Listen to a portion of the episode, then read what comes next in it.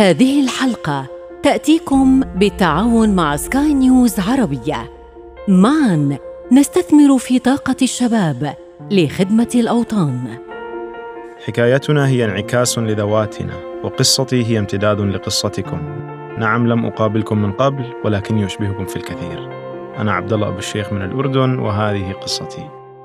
عندما تنتهي من سماع قصته ستيقن أن في كل جزء منها عبرة، وفي كل خطوة بدأت بالفشل انتهت بالنجاح الذي لا يصطدم بحدود.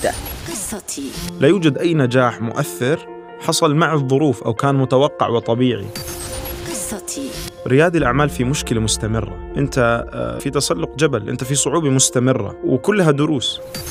قصتي.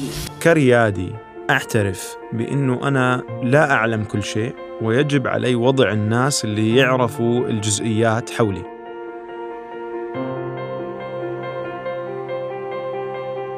عبدالله أبو الشيخ مثال حي على قدرة الشباب العربي للوصول إلى ما يريده ويوده، وجرأته لتحقيق أحلام وطموحات كبيرة بعمر صغير، مستفيداً من عدة عوامل أساسية كالعمل الدؤوب والإصرار والعزيمة والاستمرارية رغم تكرار الفشل، والتعليم الذي يعتبره عبدالله جسراً لأهم المشاريع الرائدة في عالمه.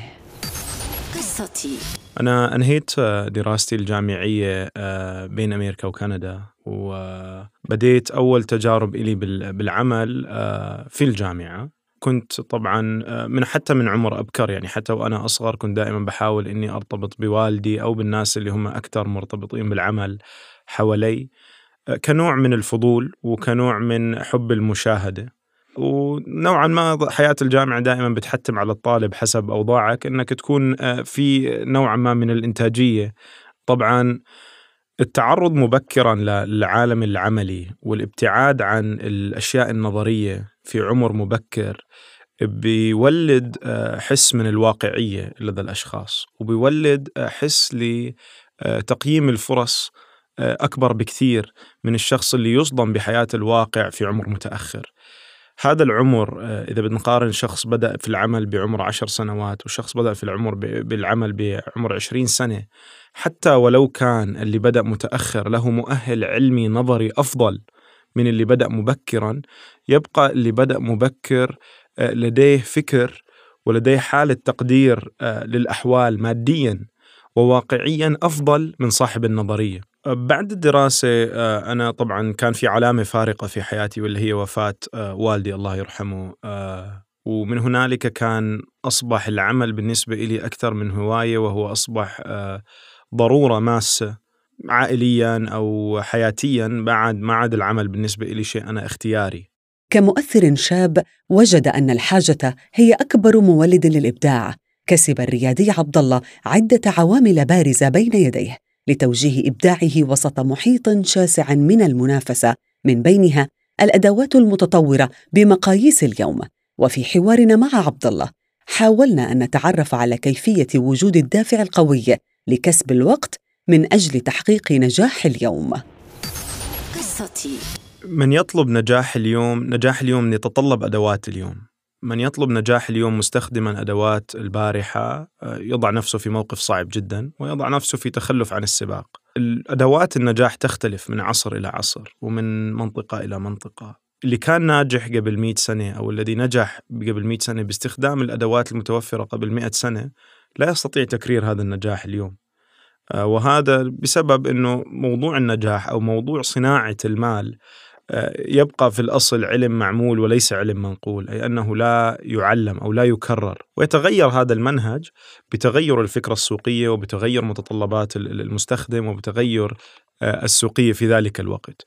ونفس الشيء أنت كأي رائد أعمال أو كأي صاحب عمل، إذا أنت طريقة صناعة المال لك بقت ثابتة هي مهددة بالانقراض على باب أولى، لأنه السوق في حالة متغيرة دائما وصناعة المال في حالة متغيرة دائمة، لكن تبقى ثوابت صناعة المال هي نفس الثوابت.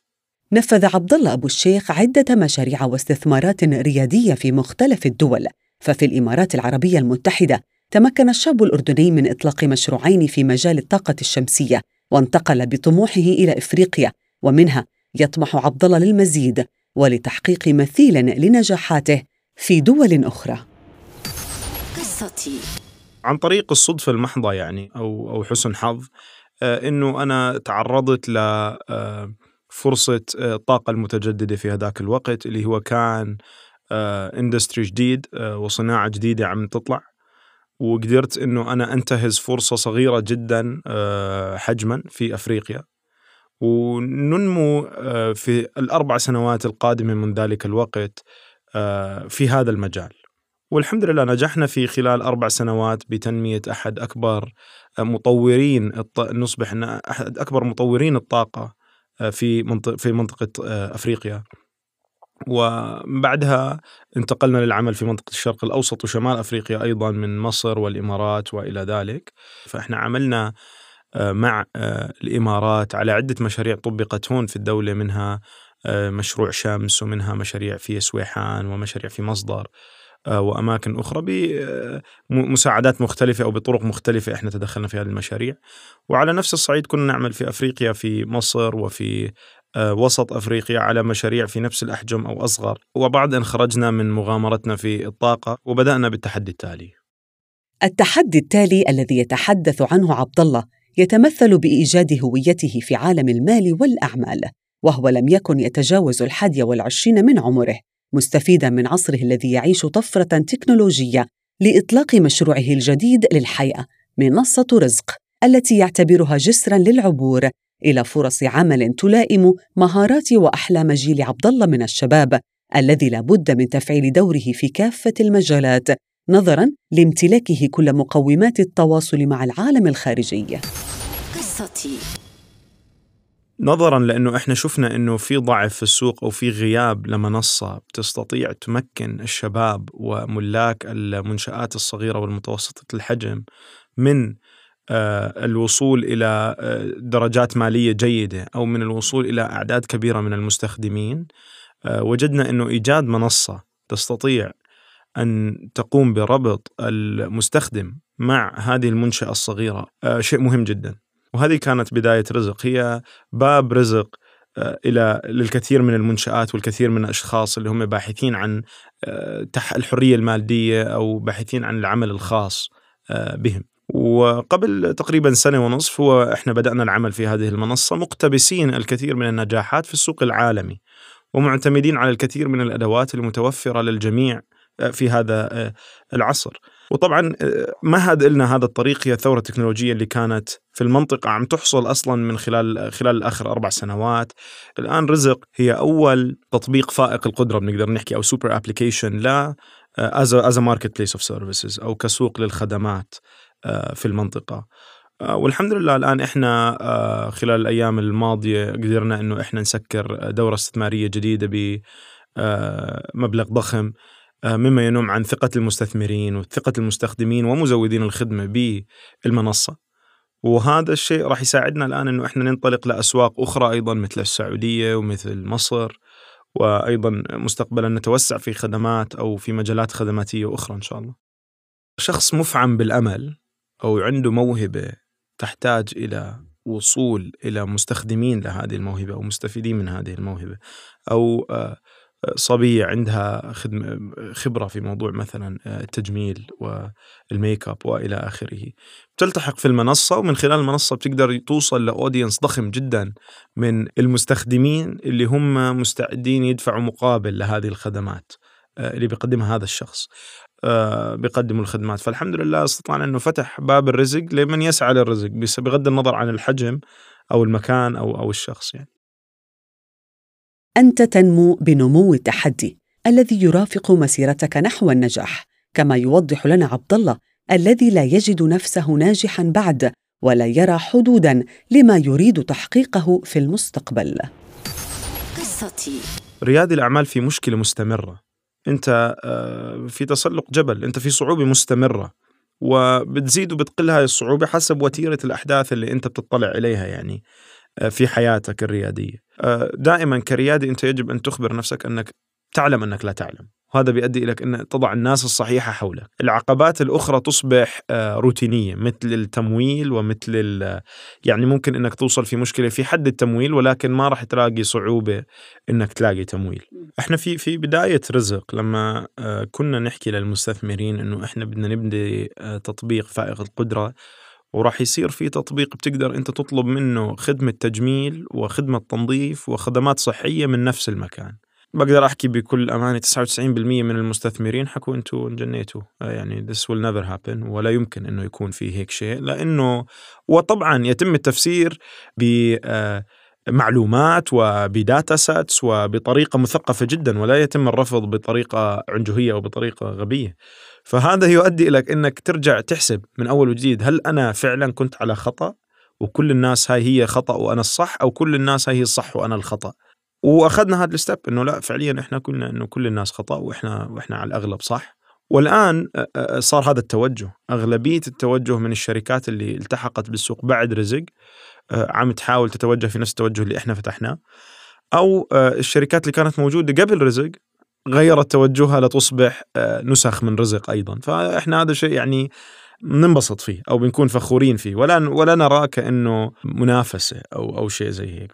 قال ستيف جوبز في حديثه لكل من يفكر أن يحول طموحه إلى مشاريع ضخمة إن النظام العالمي تم بناؤه من الأشخاص الذين لا يزيدون ذكاء عنك. وبهذه العبارة يعبر عبد الله بنصيحته للشباب العربي الذي يستمع لقصته بأن يفكر بالنظام الذي سيتبعه من أجل الوصول إلى مبتغاه. قصتي. النجاح يولد نجاح ويولد حالة من المرض تصبح فيها أنك لا ترضى بالفشل، وتصبح فيها أنك لا ترضى بالنجاح المتواضع أيضاً. أول أو خاصية مشتركة أنا رأيتها في جميع الناجحين اللي أنا قابلتهم في حياتي أنهم صفر اتكالية، يعتمد في شخصه على قاعدة صفر اتكالية، لا يتكل على الموروث الذي ترك له سواء مادياً أو غير ذلك، ولا يتكل على الناس اللي حوله، ولا يتكل على الظروف. المسألة الوهمية اللي كثير من الشباب يعلقون فشلهم عليها أنه أنا لم أخذ موروث مادي من أهلي، أو لم أنا أحصل على درجة معينة من التعليم، أو أنا لم تواتيني الظروف المناسبة أو الوقت المناسب والمكان المناسب، هذه شمعت الفشل. ولكن شوف أنت أي شخص نجح نجح عكس الظروف دائما، لا يوجد أي نجاح مؤثر حصل مع الظروف أو كان متوقع وطبيعي. الآن وحجة أخرى كان عند الكثير من الناس أنه النجاح يجب أن يتم في الغرب أو في السوق العالمي، لا يمكن أن تتم النجاحات في السوق العربي. لكن إذا بننظر للسوق العربي خلال آخر أربع أو خمس سنوات عدة نجاحات ضخمة جدا لا, لا, لا لم يكن بالإمكان تحقيقها في السوق العالمي، تم تحقيقها في الأسواق العربية المحلية بأيادي وبرواد أعمال عرب موجودين تعلموا نفس التعليم الذي ودرسوا في نفس المدارس ونشأوا في نفس المناشئ وأكلوا نفس الأكل وكان عندهم نفس النشأة في نفس المدن، توجهوا بنجاحات أبهرت القاصي والداني. يعني ما كانت شيء إنها نحكي نجاح والله متواضع على مستوى الوطن العربي، لا لا، كان نجاح على مستوى عالمي. للمزيد تابعوا حلقات قصتي بودكاست الشباب العربي. كنت معكم أنا شذا حداد، وفي الإخراج نارت شابزوغ، وكان معكم عبدالله أبو الشيخ، وهذه كانت قصتي.